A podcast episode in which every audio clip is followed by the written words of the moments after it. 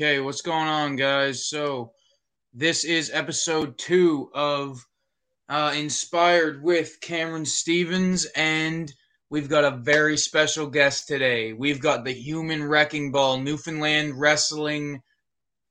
Should I call him a Newfoundland Wrestling legend? I don't know. I think I should. Um, one of the biggest dudes I've ever been across the ring from. He is absolutely solid the human wrecking ball, Buck Gotch. How are you doing, brother? Hello, world. Hello, Cam. How are we? We're doing very good, very good. Welcome to Inspired Episode 2. And when I spoke to you about what your uh, main inspirations were, you had explained to me how it was very difficult for you to choose one specific person, character, anything to choosers like this was something that inspired me the most. It was more so the professional wrestling industry as a whole, and I I absolutely love that because obviously um, I can relate. but uh, so let's go into that. Uh, what are some of your biggest inspirations, both personally and professionally? And uh, we'll obviously go into professional wrestling. Um, however, uh, I'm very curious as to see what um, what your favorite influences were outside of wrestling when it comes to whether like Buck Gotch in the ring or uh, you the person. So growing up was a little bit weird for me, especially kind of like until I got old enough to just kind of realize who I was and put everything up that way, like bullied and stuff like that a lot. Now, half it was stupid enough to be like my fault and just not reading social systems and not knowing people's triggers, but I'd always say a lot of stupid things. But to me, in the three different high schools I went to, there was always one teacher. There was Mr. Doyle in Mobile. There was uh, Trudy down in Brother TI and Mr. Barron in Holy Heart. That they kind of look past all the other stupid shit and just kind of always ended up to talk to me, believe me, push me, see what I wanted. And outside of wrestling, they were three major influences on me just to be like, well, these guys kind of believed in me. Another thing is, as a whole, would have been Choices for Youth. They were a company that helps teenagers and young people when they're in really bad situations. And they took me and they helped me. And if not for those influence of those people outside of wrestling, I probably wouldn't be here coherent enough to have a conversation in my house. Like I've done a lot of things, and I don't think without the help of like choices or those teachers that I mentioned, they wouldn't really. There wouldn't be much for me to say, much to say that inspired me. Okay, and it, it sounds like that uh, sort of led you down the right path. How did you uh, How did you get in with choices? Uh, the long story short of just a shitty situation with family. Uh, a friend of mine I'd known was on Choices. Happened to go there with them one day, and then when my situation got really bad, I just kind of showed up on Choice's doorstep and went, "Here's what it is, boys. This is where I'm to right now in my life." And they mm-hmm. set me up with a family and schooling, and because I came from uh, up in Bay Bulls, about a half an hour, 45 minutes outside of town. So, choice being in town, it was a bit of a culture shock for me. I was growing around around the bay and not really having the availability to see all the different things. And like in high school, I was in Mobile, it was six grades, there was 300 people. I went to Holy Heart, it was three grades and 1,200 people. So, like mm-hmm. the stuff you were noticed for in one school, nobody really gave a fuck in the other school, right? Like, for sure. Yeah, and uh, when it comes to like your experiences with choices, how do you think that uh, helped you both personally, like when it comes to when you got out of that program, and obviously when you got out of the program, you were a grown adult by then. Um, how would you say the lessons you learned in choices helped you get through struggles you faced as an adult? So choices really instilled in me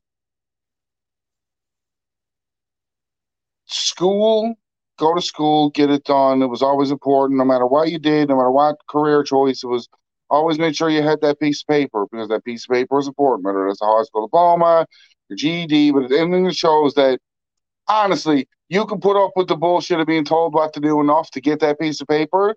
They're always, no matter what I did, they always harped me on that and they made sure. And they used to put in little incentives, say you went to school and they pay you if you were at so many percentages of days of school and you got topped up for so much. They kept the focus even when I was too old for the program because the, usually the cutoff was 18. Mm-hmm. Uh, because a friend of mine was still there and they saw me pushing, choices always went above and beyond for me when they never had to. So, like, to me, it was always, I, anytime they've ever reached out for me, I said, boss, what do you need? I, will come down, I'll write this, I'll say this, I'll do this. Like, it was always, it's always going to have a spot in my heart because, like, I know the good work that they do if you want to take advantage of that good work. Absolutely. And I mean, obviously, uh, when I first met you, you were uh, working down. Uh, geez, what was the uh, company you were with at the time? OSL was the name in the Walmart. Yeah, yeah. And uh, I remember going down and uh, visiting you on a fairly uh, semi, somewhat regular basis whenever I was around. Uh, came by with the kids every now and then. Uh, since then, since uh, the pandemic hit and things kind of slowed down with all that, how's everything been? Um, like, how has the lessons you learned in choices and stuff like that sort of helped you get through the um, sort of hurry up and wait of what the pandemic has been putting on everybody? So even even with all that stuff, it was always had me ready to. Uh, I'll say the cliche, expect the unexpected. Mm-hmm. But you never knew what was going to come. You always had to be prepared. You always had to be ready. When the pandemic happened, if anything I took from choices was they were always telling me, but there's always curveballs going to come into your lifestyle. Whether that was you expect to get a check that day or the weather supposed to be nice, and you always had to adapt and change, but in the same breath, always stay. There's got to be something you believe in. So, like, don't kill your morals for work. Don't let work spoil you.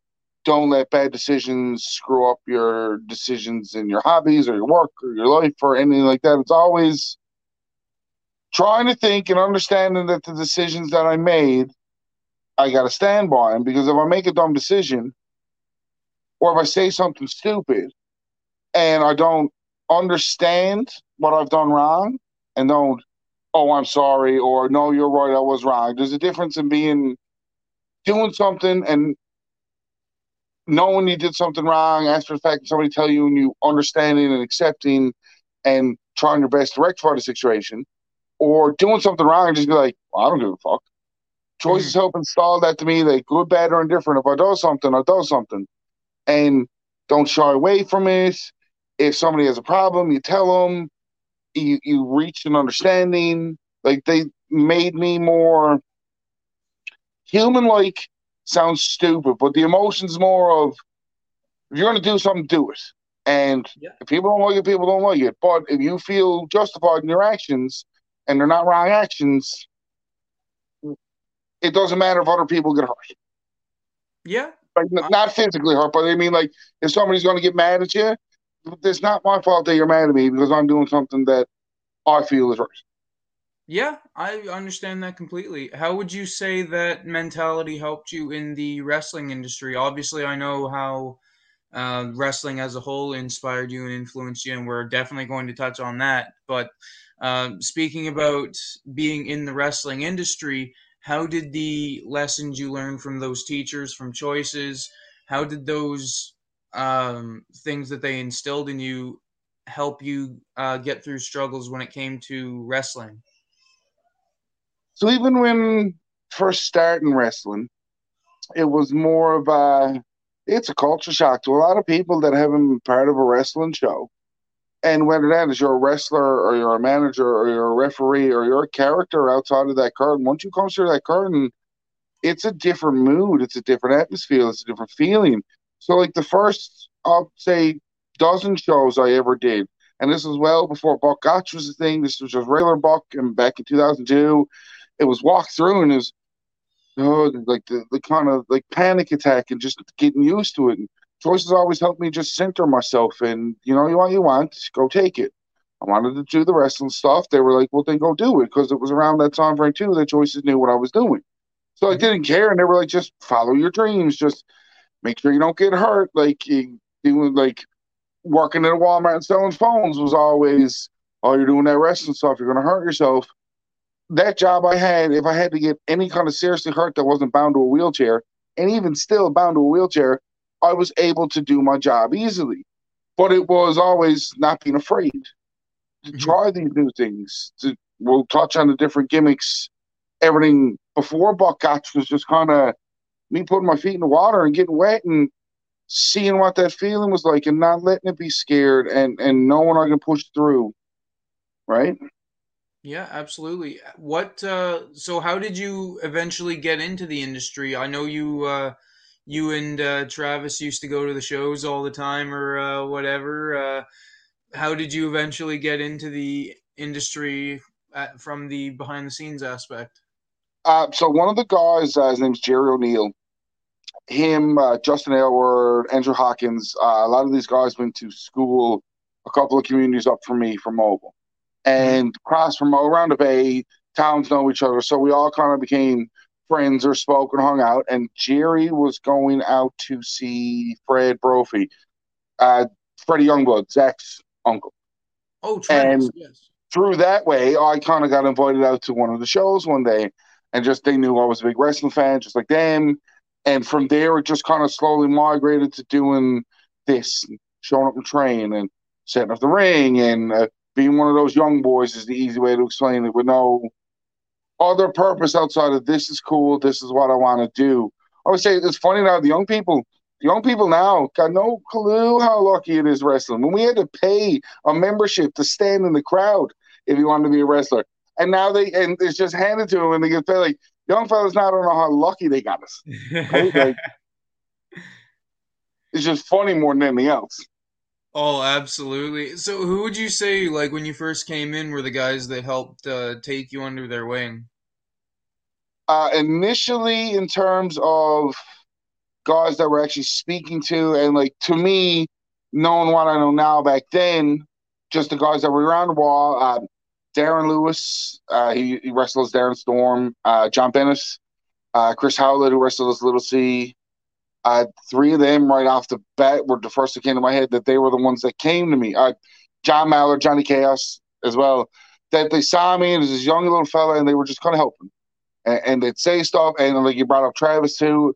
And I was there. Travis was there. Uh, there was uh, Lance Starfellow there as well. Just as three of the trainees that kind of evolved into it. But these yep. guys kind of for me, listen to my nonsense, listen to my bullshit. And if it was something cool, they said it. If it was something that wasn't cool or just sounded really stupid, they'd be like, well, that's kind of dumb. Mm-hmm. Okay, can you justify your dumb? Okay, nice try. Or, yeah, if you can't justify why are you doing it? Yeah, absolutely. Um, so when it comes to obviously growing up you eventually grew to watch wrestling all the time uh, what about the wrestling on tv that you've seen that made you wow i need to do this. I love this. This is like what about it inspired you to maybe even make it through the struggles you were going through that day? Even because ever since we talked about me doing this, I was thinking about it, and to put a time frame on stuff I can vividly remember would have been around four or five years old, so like the 89, 90s. Hogan's still on his big upswing, but the Ultimate Warriors, this new colorful character coming in. Uh, Saturdays used to be the best time to watch wrestling because it was Saturday afternoons. You'd yep. get to scatter. And I was lucky enough because not a lot of people had it. For me growing up, we had TBS up our way on our cable package that not a lot of companies, places in Newfoundland, I should say, got that channel. So I always managed to get WCW Saturday night too. Mostly oh. jobbers and stuff like that. But like growing up, I had Saturday morning was WWF, Saturday night was WCW, Uh, when the Raws got big in '93 and the Nitros in '95, TSN used to show them. It was always I could get lost into the characters, starting with the Hulk Hogan's of this guy's a superhero. Like look at him, and then you look at people like the Undertaker, frightened the shit out of me, absolutely scary. But you'd never be able to look away because, in the same breath of your Bret Hart's that are great technical wrestlers and Shawn Michaels, you got people like Hulk Hogan and The Undertaker who are well over the top characters, and everything about it was all flashy colors.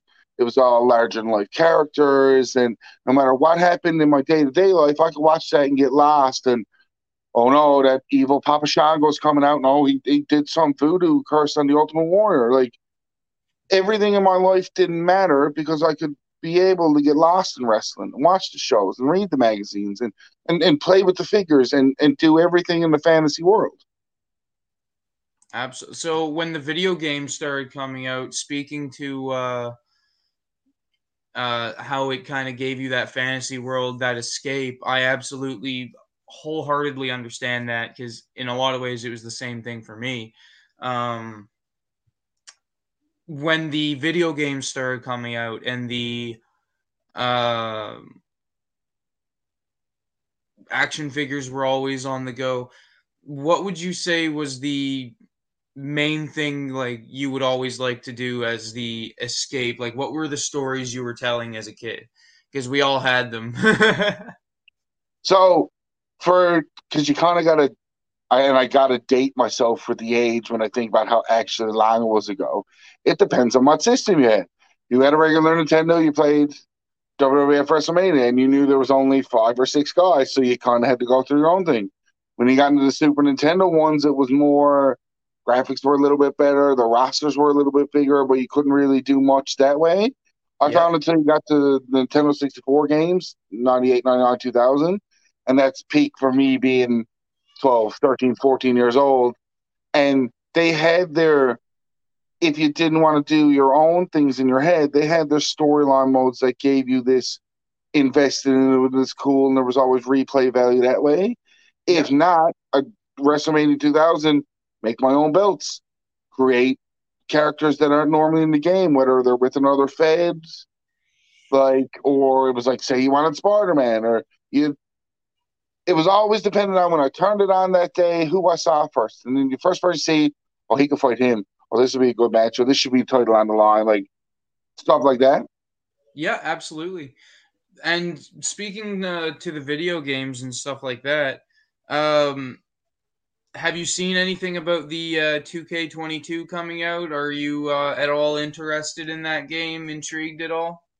I didn't get last year's because it was absolute dog crap for all the glitches and stuff. I still got 19. I very rarely poke at it, but I needed a couple of years to kind of be like, okay, I can't drop hundred dollars on a wrestling game here now, but they're saying everything's fixed. And between the new WWE games, I'm a big WWE fan. Plus, yeah. AEW's got a video game coming out. I want to say within the next year that they're working on to make it like that old nostalgia No Mercy style. So and like even that, making me very whole, curious. However, the control style is on that is going to be great. But even still, for that, especially for this generation now, you got WWE puts out a halfway decent video game. AEW puts out a halfway decent video game. You got a whole new generation that just sees video games now, and that could be their first introduction into wrestling. Oh, absolutely! I, like right? I knew a lot of buddies back when I was a kid. Uh, they would never sit down and watch wrestling with me, but they wouldn't mind playing the wrestling games. It's different. Right? Because you can, you know, wrestling's fake. Look at there. But if you pick up a video game, oh, that looks some real. Eh, pick a fucking side, boss. like, no kidding. Well, well, I would like to uh, thank you for joining us there, uh, Ed Fries 2002. Uh, enjoy the rest of your day and feel free to come check out the rest of the show uh, whenever you get a chance. Uh, so, Buck, yeah. when it uh, comes to the uh, introduction to wrestling and stuff like that, uh, you mentioned quite a few guys. your characters when it came to the step by step growth of the Buck Gotch character. Um, obviously, uh, we had a comment on Facebook. Uh, wanted me to ask you where the cabbage came from, what the idea on that was. Okay, Uh, so, so I I'll, I'll we can back start there. the, the whole thought process. Yeah, yeah, I'll go back to the whole thought. So when CW reopened back in 2011, the idea was thrown around that we embrace my family, the Gotch family. Frank Gotch at this time was 136 years old. The reason Frank Gotch was 136 years old, because that's a real fucking number, was his steady diet of healthy sexual appetite with any kind of woman and Iowa cabbage. So Axel, uh, Adam Peddle, was our brother cousin because he wasn't an official kid, but he was still part of the family. Yeah, yeah. Scott was Scott was the chosen one, and I was, without being an idiot, I'll say oh, I was Eugene. And anybody that watches wrestling will understand what that means. Yeah, I, oh, Buck was real special. when when that character first came around, Buck was real special. What they gave me the cabbage, as in because I was so special, I had that special power, that the special strength power. Yeah, so if you went if you went to fuck with the cabbage, I might not have been all there, but I was gonna mess you up, like just Yeah. big, strong, and throw you away. So and the funny thing about it, I fucking hate cabbage. Absolutely hate it. And the first time they said it to me, I just stopped and I was like, "Are you fucking kidding me? Why? What, what's wrong with it? I, I don't like it. You think you think you can do it anyways? Is this what? You know what? Fuck it. Let, let's try it." And we did the first two CEW rebirth shows, and we cooked the cabbage. I don't know about you, Cam, and I don't know about anybody that's actually listening. But if you cook cabbage and you leave it in a pot for six hours in a locker room, it fucking stinks. So you'd leave the cover on, and every now and then you'd lift, you'd lift up the cover and close it right quick, and then you'd watch everybody in the locker room go from big smiles to absolutely disgusted looks on their face because all they got was the smell of cabbage. After the second show, we realized it was a bad idea, and we just started bringing like raw cabbages. So I, and that was hard enough as it was taking a bite of a raw cabbage when you don't like it. At least when it was cooked, it'd get all squishy and stuff. But raw cabbage, it was like, uh. But yeah, that's what it was. It was the family. There, there's people now that still call me the cabbage man. There's people now that still say the cabbage name because we went from 20, the end of 2011 till 2017, so six years worth of shows, however frequent or infrequent they were. That cabbage thing was like drilled into people's heads, and it was. It kind of helped with the character of Buck Gotch because, like, he wasn't that big mean guy at that point, and just wholeheartedly he protected cabbage he protected his family's cabbage like he was the most innocent sweet guy ever and then Newfoundland wrestling got to him I, I feel like that's the uh, more uh, realistic to the person version of the Buck Gotch character, to be perfectly honest. yeah you trade cabbage with marijuana and that's basically it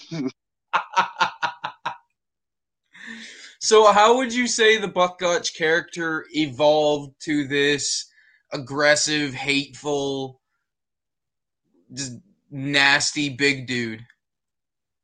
Even even when it was suggested to me that maybe Buck is bigger and stronger and angrier than he's led on to believe for so many years, I was kind of hesitant about it. But it was just kind of playing through it, and different things happened inside wrestling, and then different situations happened outside of wrestling that it just seemed like maybe Buck is big and bad and strong and mean and angry. And every single thing, because you didn't get the fun of the, the first Buck Gotch. Right? No. Like the first Buck Gotch, as foolish as it was, I remember one match and uh, the boy suggested it. It was great. The match goes to start, the bell rings, and I go, wait, I got a tinkle. and leave the ring and run to the bathroom and wait a couple of minutes, use the bathroom, come back out. As I come out, TJ Taylor's working me that night. And TJ was always so good for this stuff. And he'd scream and he'd stop. Did you wash your hands? And again, nothing that me and TJ really planned out out of that extra stuff. And it was, oh.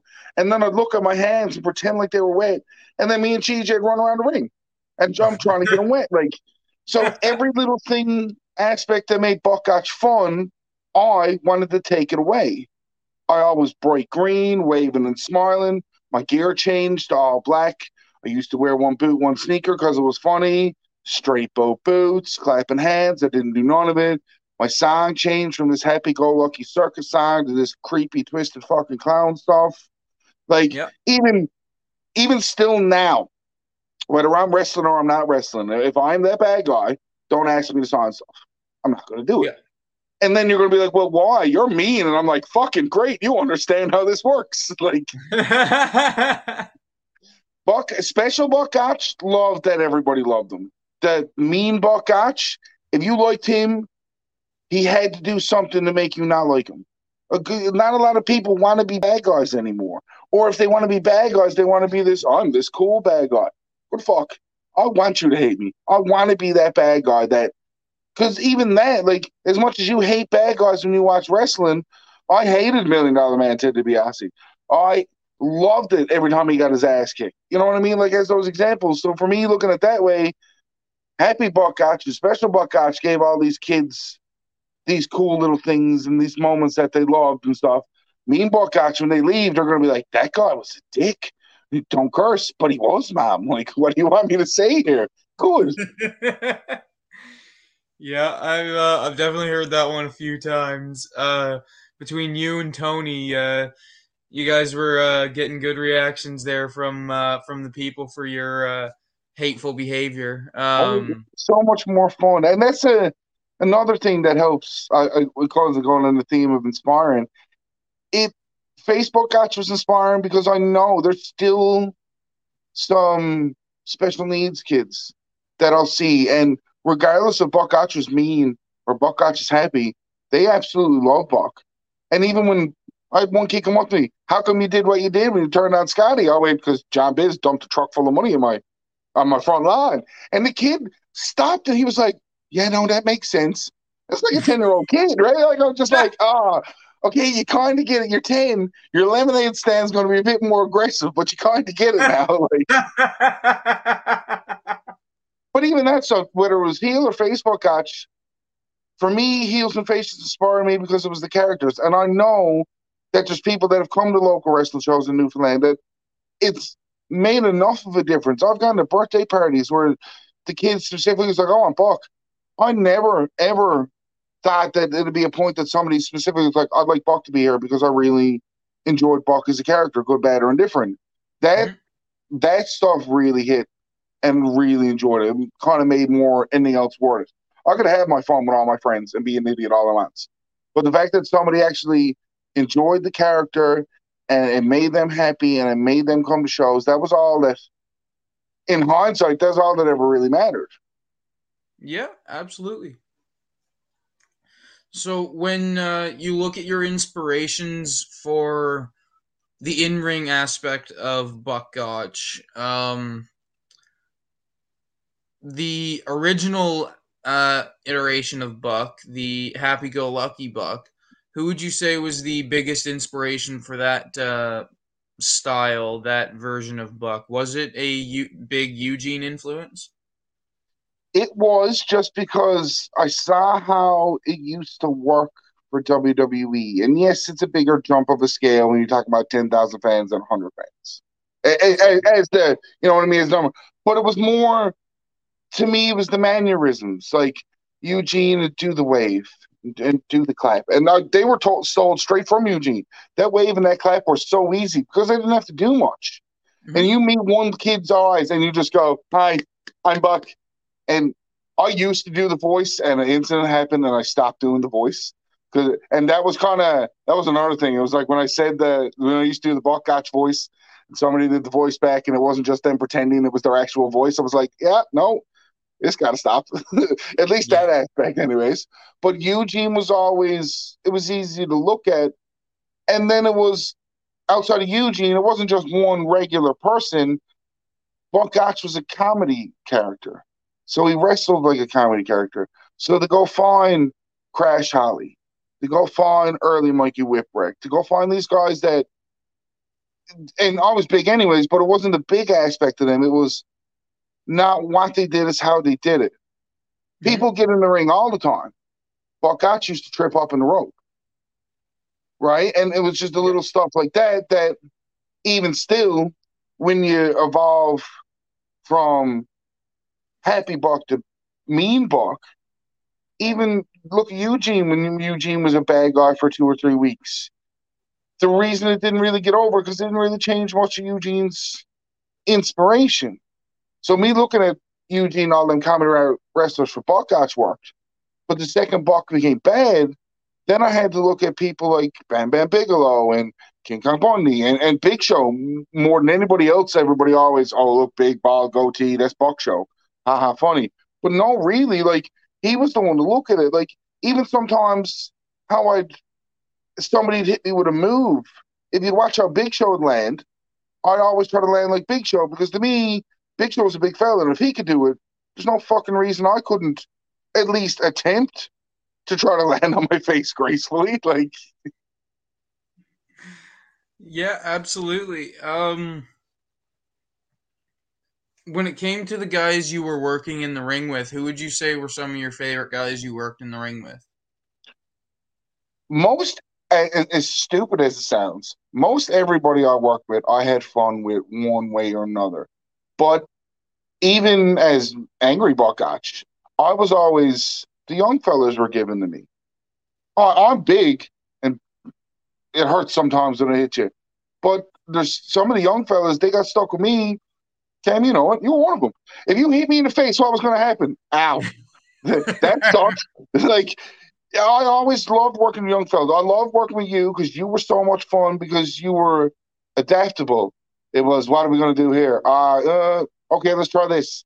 And even in the ring, it was always something. This is working. Do this again.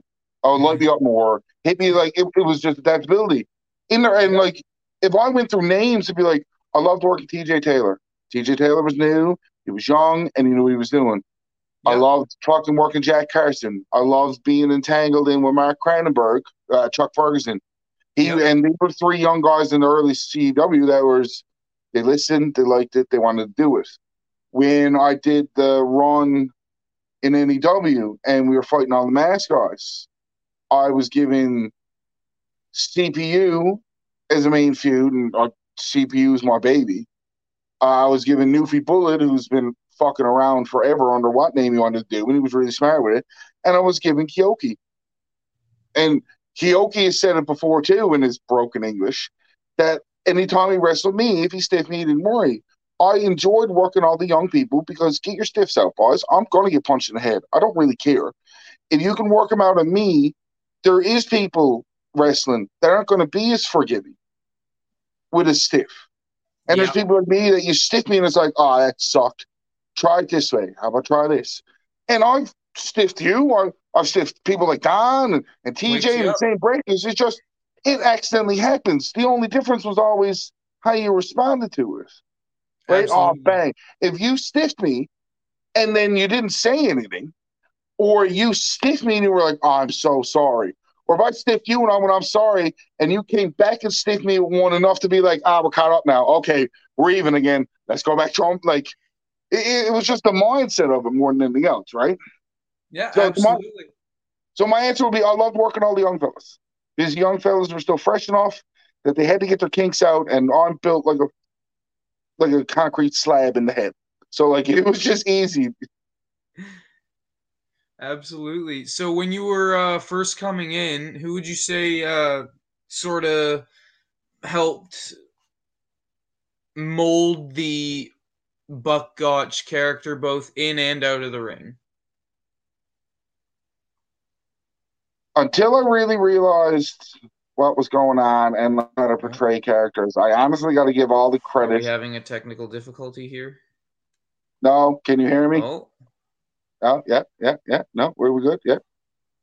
I can see you. Can you see me? I'm gonna keep talking because it's saying live. Um, yeah. Uh, honestly, in the in the beginning, before here we go. In the beginning, before I realized Dan Goss and Don Martin, Don Martini, were really two because I was still trying to come into my own and figure out how it worked, and Yep. they were the two that were kind of like, you should try this, you should do this, and I'd say something, they'd be like, why? Not that it was good or bad, but it was like, why would you do that? And why are you doing it here? So they always kept me thinking about stuff. I remember there was a time another Fed was opening up and they wanted me to do the show, but they wanted me to do a different character. And Don and Dan were like, well, why? You just spent X amount of years doing Buck Why would you go do something else that'll kind of ruin the aspect to it? And I stopped and I thought about it. And because I was going home to the show, and then it was, no, you're right. Like, it's just going to look, if this is Ontario, if this is Alberta, if this is Nova Scotia, where there is seven to 15 feds around within a 200 mile radius, yeah, you could probably get away with doing. This is Newfoundland, and there's one fed on the go, and every couple of years you'll get a second fed start up around here. Doing a different character in a different fed is kind of is counterproductive to anything that you've done up until that point. If you're not going to do a split personality gimmick, I'll say that they're two different characters. Yeah, for sure.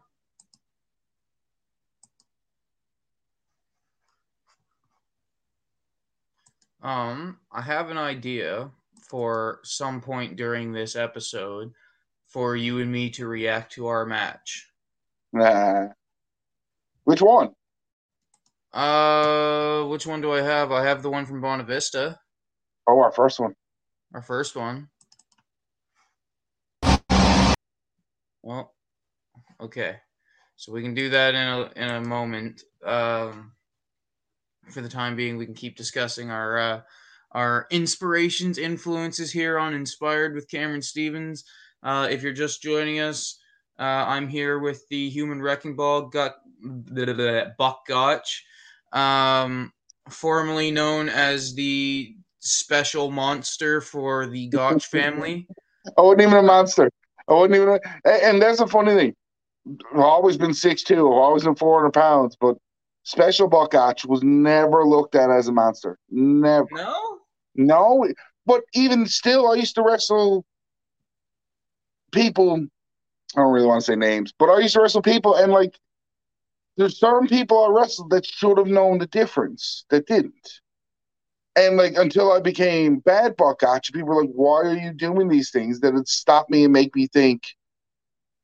This goes from believable character to just sideshow, and I and I wanted that that transition a lot better had I known now what I'd known with Happy Gotch, I still wouldn't have changed anything, but it would have gave me a better insight on some other things down the road.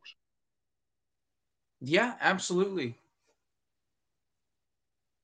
Um, and when it comes to, obviously, said uh, Big Show was a great influence for your in ring. Um, have you seen much of his uh, commentary work with AEW? I haven't had a chance to look at much of it, but It's a color commentator that used to be a wrestler that is funny, but now he's doesn't have WWE handcuffing him, good, bad, or indifferent. WWE knows what they want in a product. You're going to Yeah. let people go out and be free reign. Some people can go out and be free reign and do it properly, and some people go out and be free reign and do it terribly. And you're never going to know until you do it. So far, so good for him. Like, like watching Evolution and stuff. So far, Yeah. so good. is that something you would ever have any interest in, uh, doing a commentary thing? Because you've been out of the ring for a little bit here now. Are you considering yourself retired? I I always said that I'd work with any fan if the situation had to arise. Some situations arise, some situations haven't. And tidbit, if you listen to the first couple of episodes of NEW TV that went up on NTV, I me and Travis were the commentators. So I've done commentator before and loved it, and that was just as fun.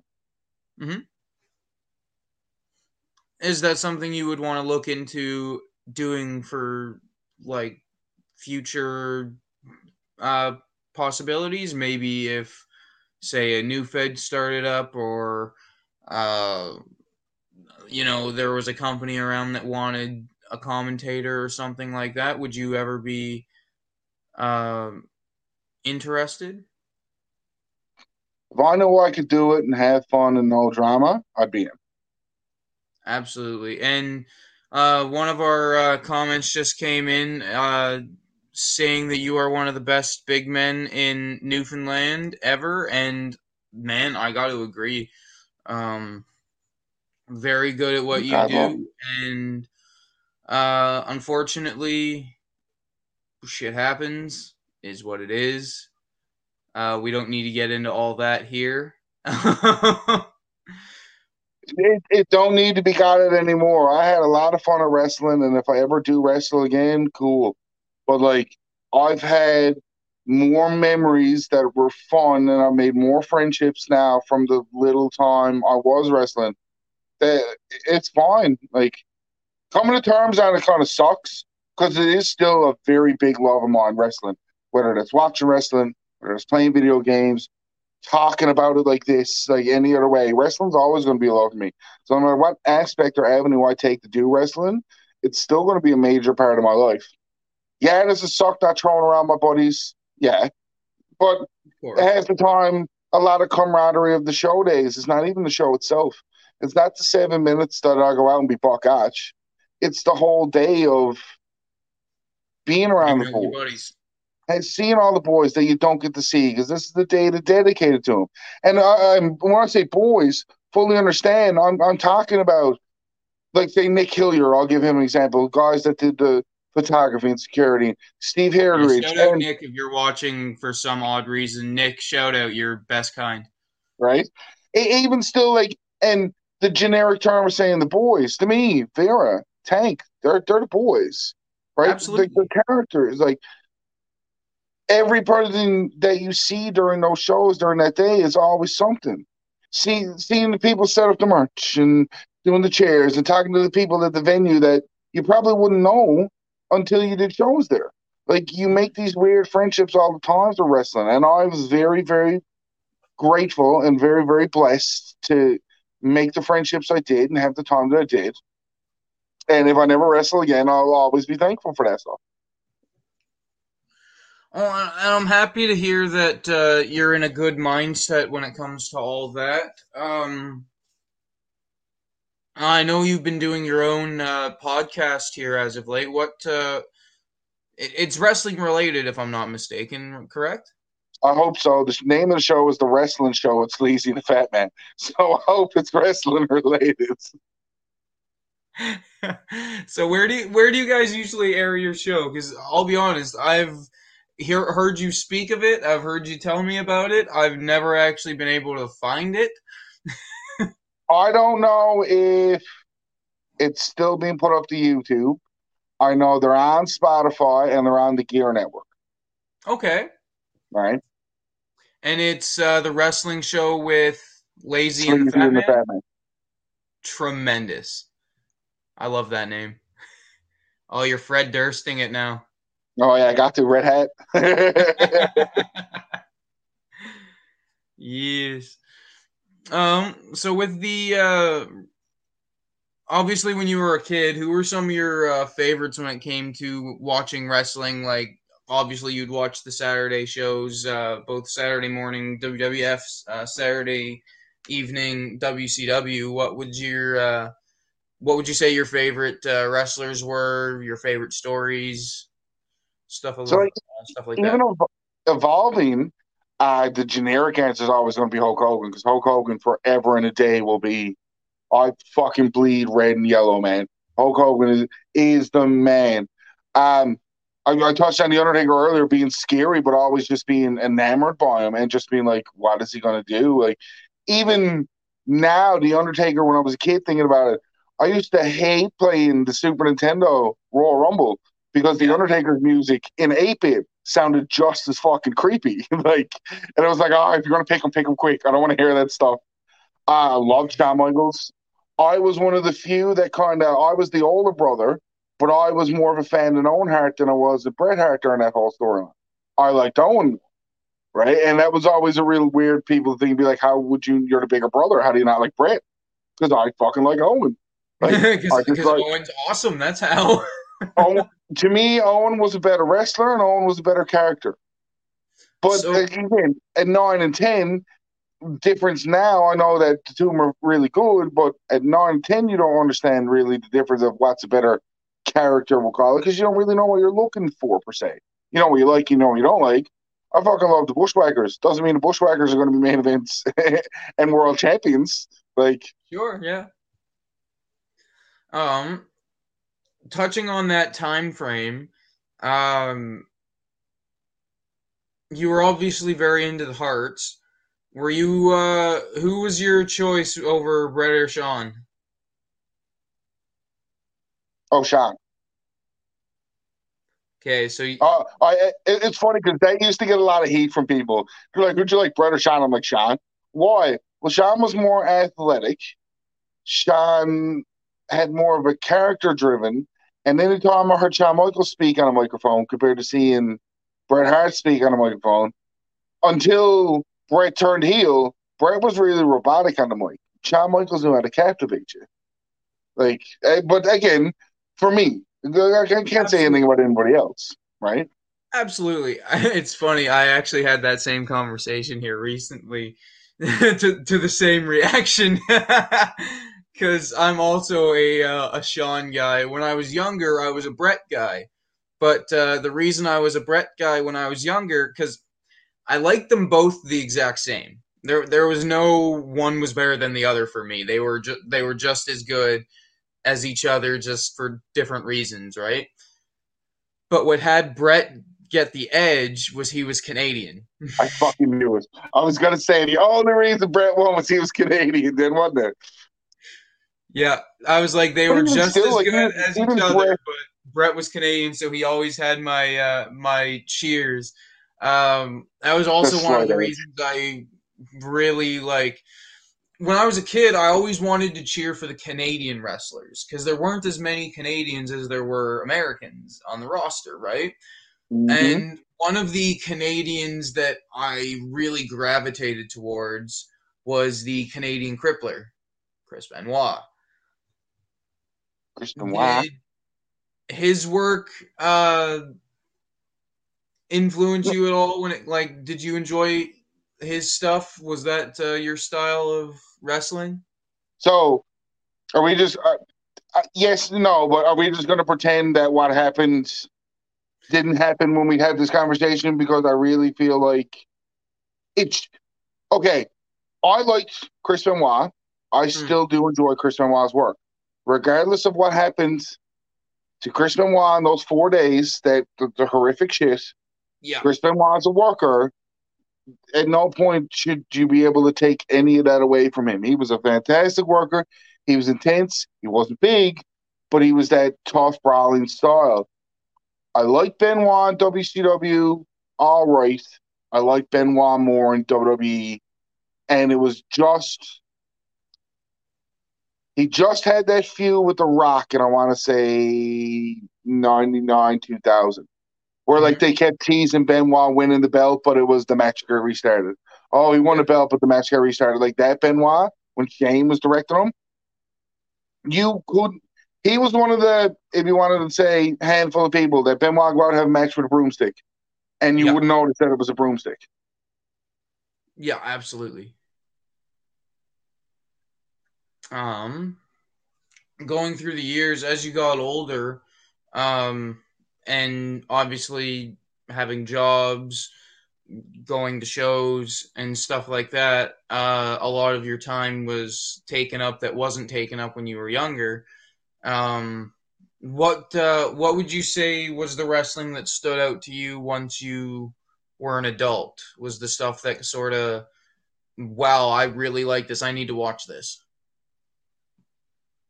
ECW, really, because in that time frame, you're looking at me being 13, 14, and 15 years old, and that The that kind of yeah yeah you're like me 12 13 14 is 98 99 2000 Okay. right? And it was like fun and that stuff. I used to find myself if I couldn't watch wrestling, I'd always run to the computer lab at school the next day when I knew a show was on because I knew some website, some dirt sheet had the results up.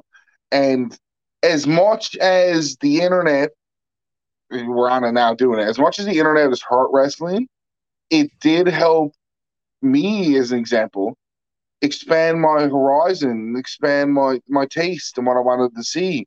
ECW was by my far great. Early TNA in 2002 was also really fantastic.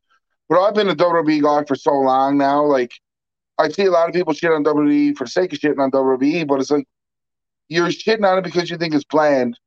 The wrestlers now, I don't give a fuck, are better than anything that come out of the Attitude Era in terms of wrestling wise.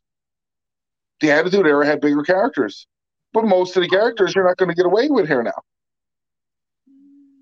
Val Venis and the the ones you go for, yeah. Val Venis and the Godfather are going to be tag champs in 2021. Yeah, cancel culture all the way, buddy. Fair. But there are still the characters like Gangrel and uh you know, Steve Austin. Well, yeah, Steve Austin can still be Steve Austin, just not as foul mouth, I guess, these days. But he, I guess even then, still, like, watching the stuff he was saying, it wasn't so much foul mouth for the sake of being foul mouth. It was a um rebellious foul mouth, if that makes sense. Yeah, because it's not like he cursed much. No. Goddamn, or something like that, right? It wasn't direct, uh, you're a blah, blah, blah. Oh But yeah. it was always that Steve has to come out. Like the, the worst thing he'd say is some bitch, something like Yeah. that, right? and if you can see that shit in the Bible, I suppose you can say it. That's fine. Absolutely. Um, so we are at almost 53 minutes here into the show. Fuck, I've Buck, never wrestled this long watch in my our life. first match together? Yes. Yes, you do. Yes, I do.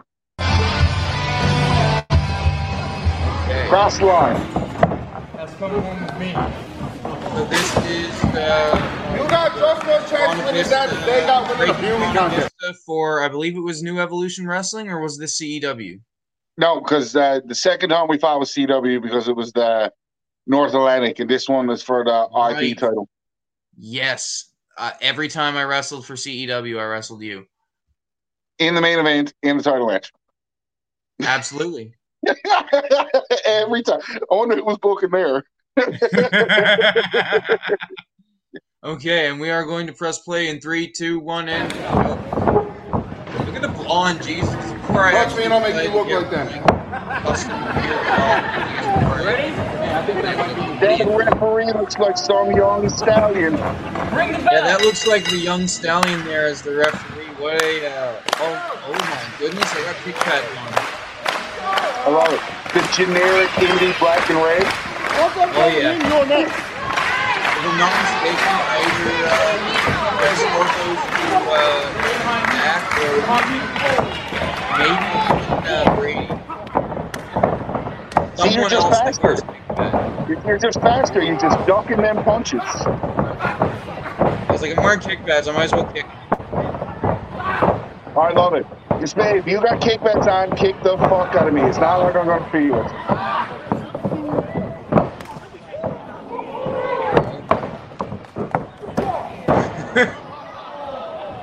This is a big oven pit. I wish I had a piece of gum in my mouth that I could have spit out to make it look like a tooth when you need me.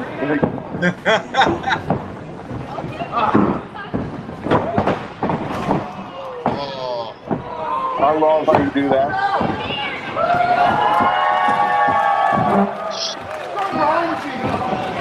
Something wrong. If Max is to be big and angry, something wrong with you comes out of my mouth. Pure nuisance. That's the opposite of cheering. volume down on the video. a little bit.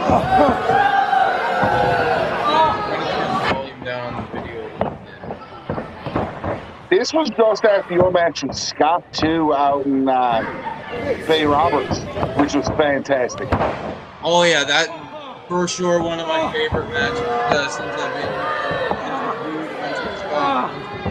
How can they not like this greatness? Just look at this mountain looking man.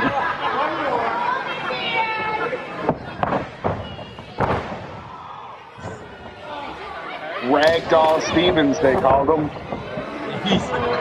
if they didn't, they did now. oh, Love it. Get it. hit it, hit it, get it, Like get it. it. Uh, Light me up. uh. It's like this, stuff like there. Had they not stopped counting, it would have been get you the fuck off me. The second they start counting, oh, hit me, light me up, go, go.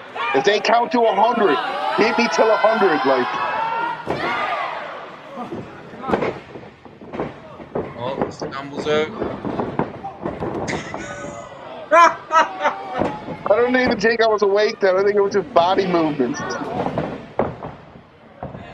Yeah, that flip wasn't on purpose either.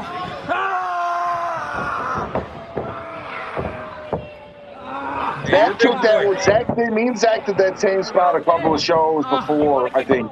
And he was like, I barely felt you. I was like, that's cool because there was a lot of weight on you. you're a you're a big boy. Look, look at this. Look at this. Especially there. Let's see. Is it the classic? Oh, you moved. Always, I always, always love that. And the refs tell you to stop.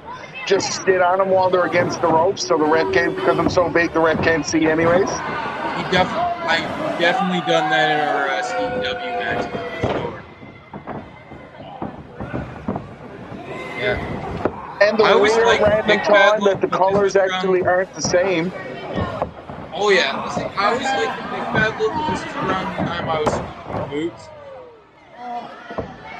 I can't remember why I didn't wear the boots at this show. I think it was like, eh, I'm just gonna wear them one last time before I get rid of them.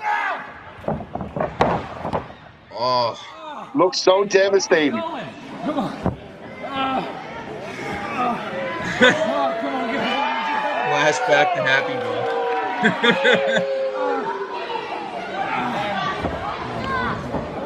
One more time. Time to ruin the magic here now. I'm going to ask you a question. Why did you not stop that?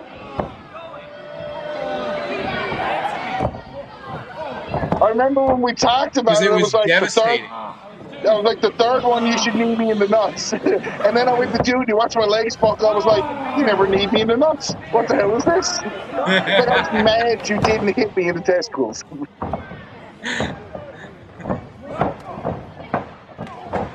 Oh, light them up. Get them. Chop that tree down. Just bounces off you. Jump. I love it. Get it. The sound on that too. Shit. Oh, here.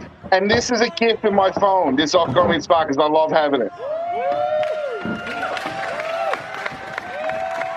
They cheering. He's going to do something. Back.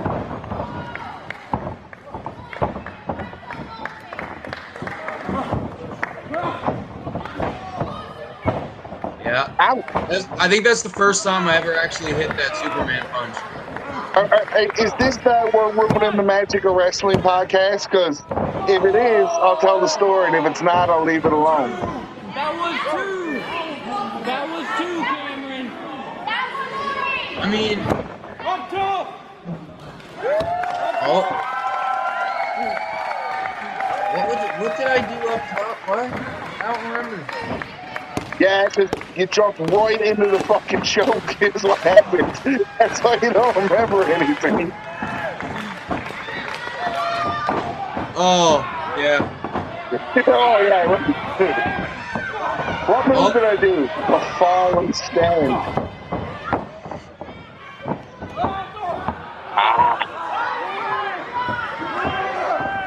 Kicking the legs and everything. All right.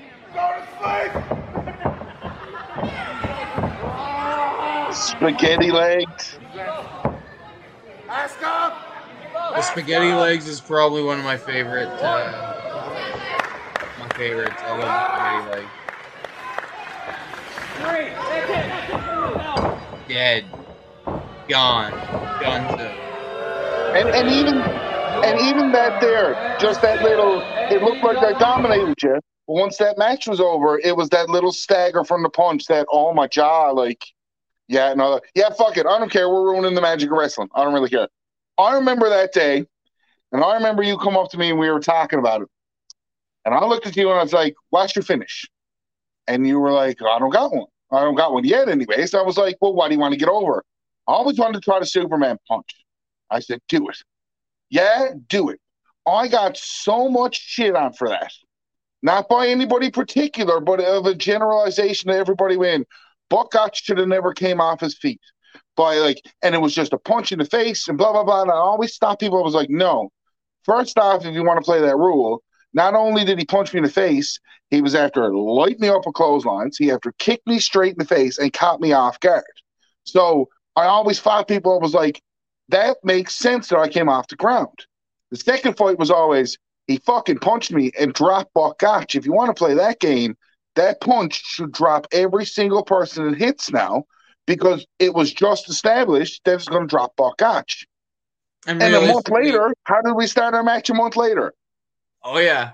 Yeah, exactly. And how how was that? And it was just like everybody thought it was done. At that point, then two Superman punches later, that was fully established that if anybody said that's not believable, I'd show them that match and go, it's one hundred percent fucking believable. So there's the And match for that one. these days, the only time that Superman punch doesn't beat somebody is if they fall out of the ring, or if it's like they're too close to the ropes. and the foot up. Well, that was like Yeah. the Buck Bomb too for the longest while. The Buck Bomb, nobody ever kicked out of. Two people kicked out of that. Scott kicked out of it, and Locke kicked out of it. And, And I- any other time, you didn't kick out the Buck Bomb. You were hurt for the Buck Bomb, but it was a tables That was match. the Kali gimmick, wasn't it? Yeah. Yeah, our second match, I hit you with the Superman, then you hit me with the Buck Bomb. Oh shit! So you mixed the, the triple threat of it then? Ooh, ooh, ooh, ooh. Three Yeah. count. Even fucking still, if anything, there's your inspiration. What inspired you to get Cameron over with a Superman punch and let him kick out of a Buck Bomb?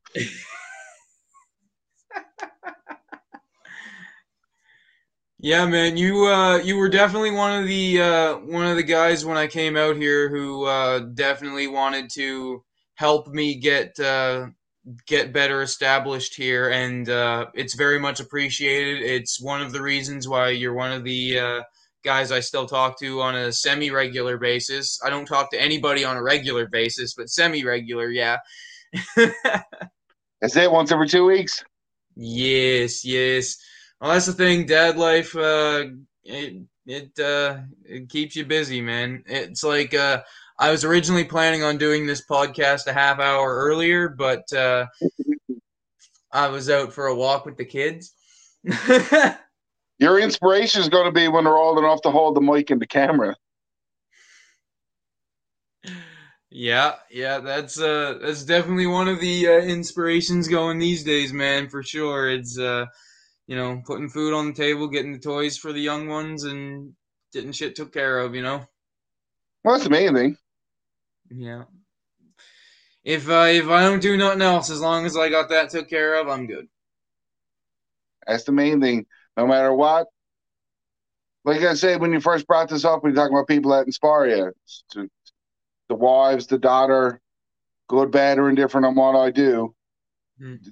As long as they're the ones that I know are taken care of at the end of the night, no matter what I does, they, they're the ones inspire me to want to work, to, to want to do better, and everything else just kind of follows suit. And if I don't have the support from them, and if I don't have the inspiration from them, I don't go wrestle. I don't go do the things that I want to do.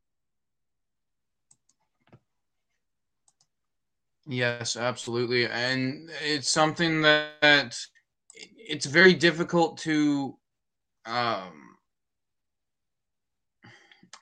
it's a very difficult thing to describe if like it, it's kind of harder to understand if you're not in the position if that makes sense.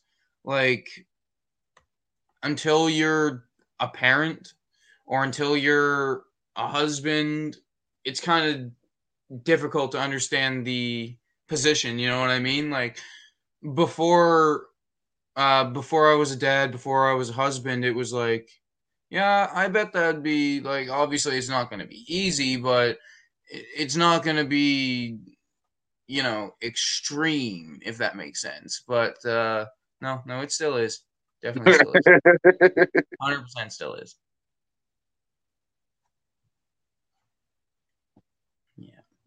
But that's all. That's that's okay. Did I can't remember. I'm trying to. I'm looking through my computer here, which is why I'm a little all over the place eyes wise. Is I'm. Did I make a Buck Gotch logo? if you did, it was many moon ago. It was many moon ago. It was one of my first logos, if I did, and I don't think we uh, we got it where we enjoyed it enough to actually keep it. Um, Imagine. My last match was a year and a half ago. and was that the four way? Yeah. Hey, I was in that. Right? Yeah, you, me, Don, and uh, Blake. The surprise opponent, Blake. Because I wasn't seeing from a mile away. Yeah. Oh, I loves it. But uh, yeah, so is there anything, uh, anything or anyone else you wanted to uh, shout out as an inspiration and influence on you over the uh, over the years, both whether prefer personally or professionally? in, in the generic sense of my dad and my mom, like mom's passed away there now, but dad was always instilling stuff into me. Mom, before she passed, was always instilling stuff into me. Always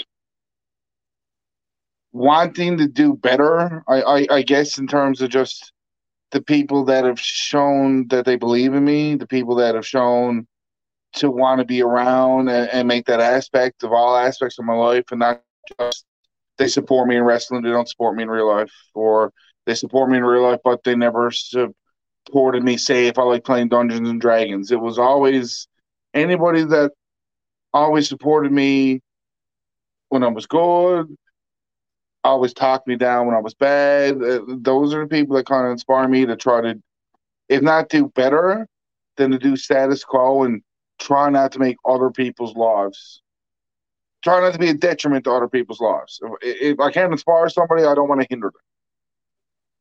Absolutely. I uh I I love that, man. That's something that's uh that's a good way to be, man. I I uh I love that.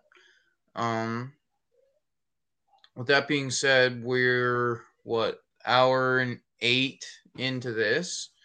Did you want to try to wrap it up here? Yeah, might as well.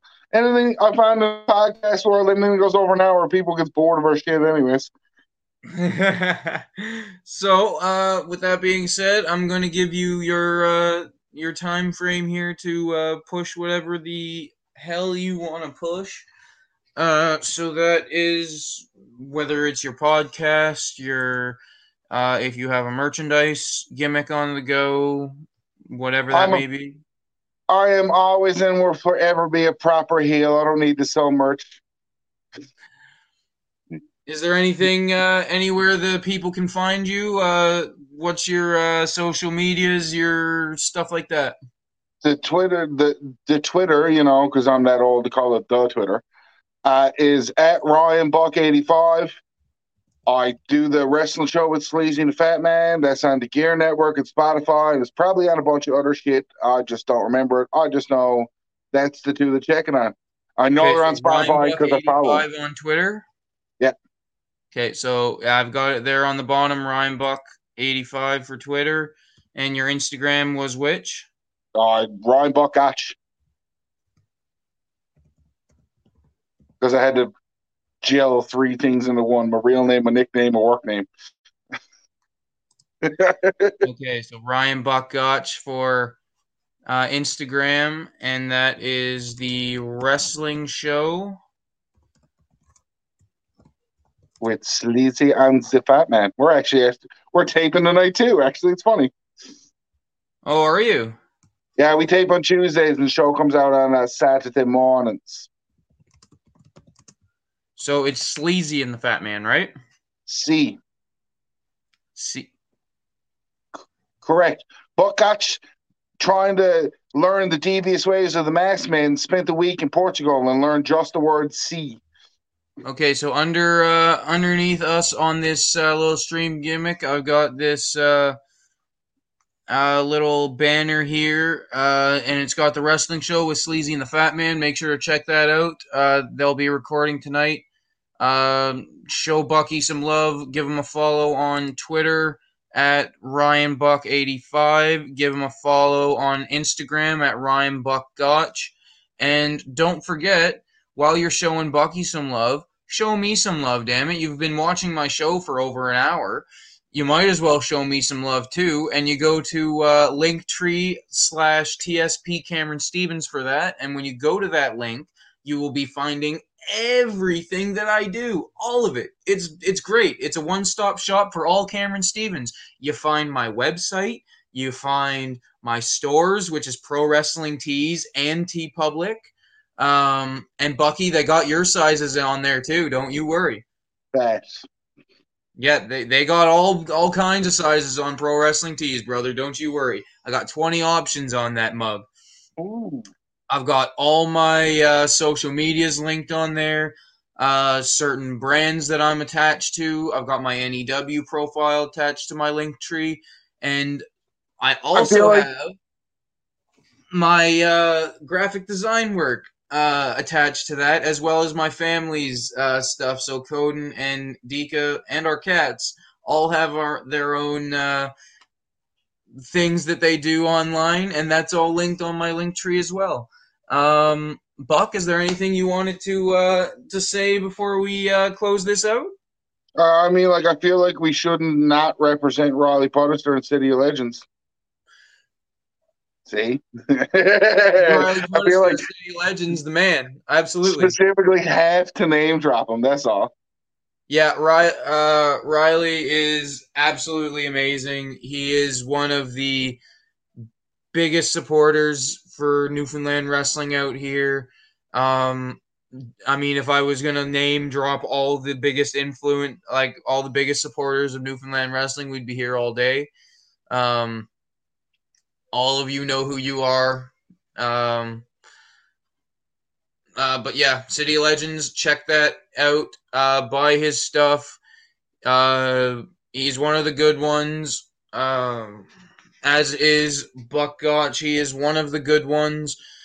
Absolutely love him. Uh, show us all some love.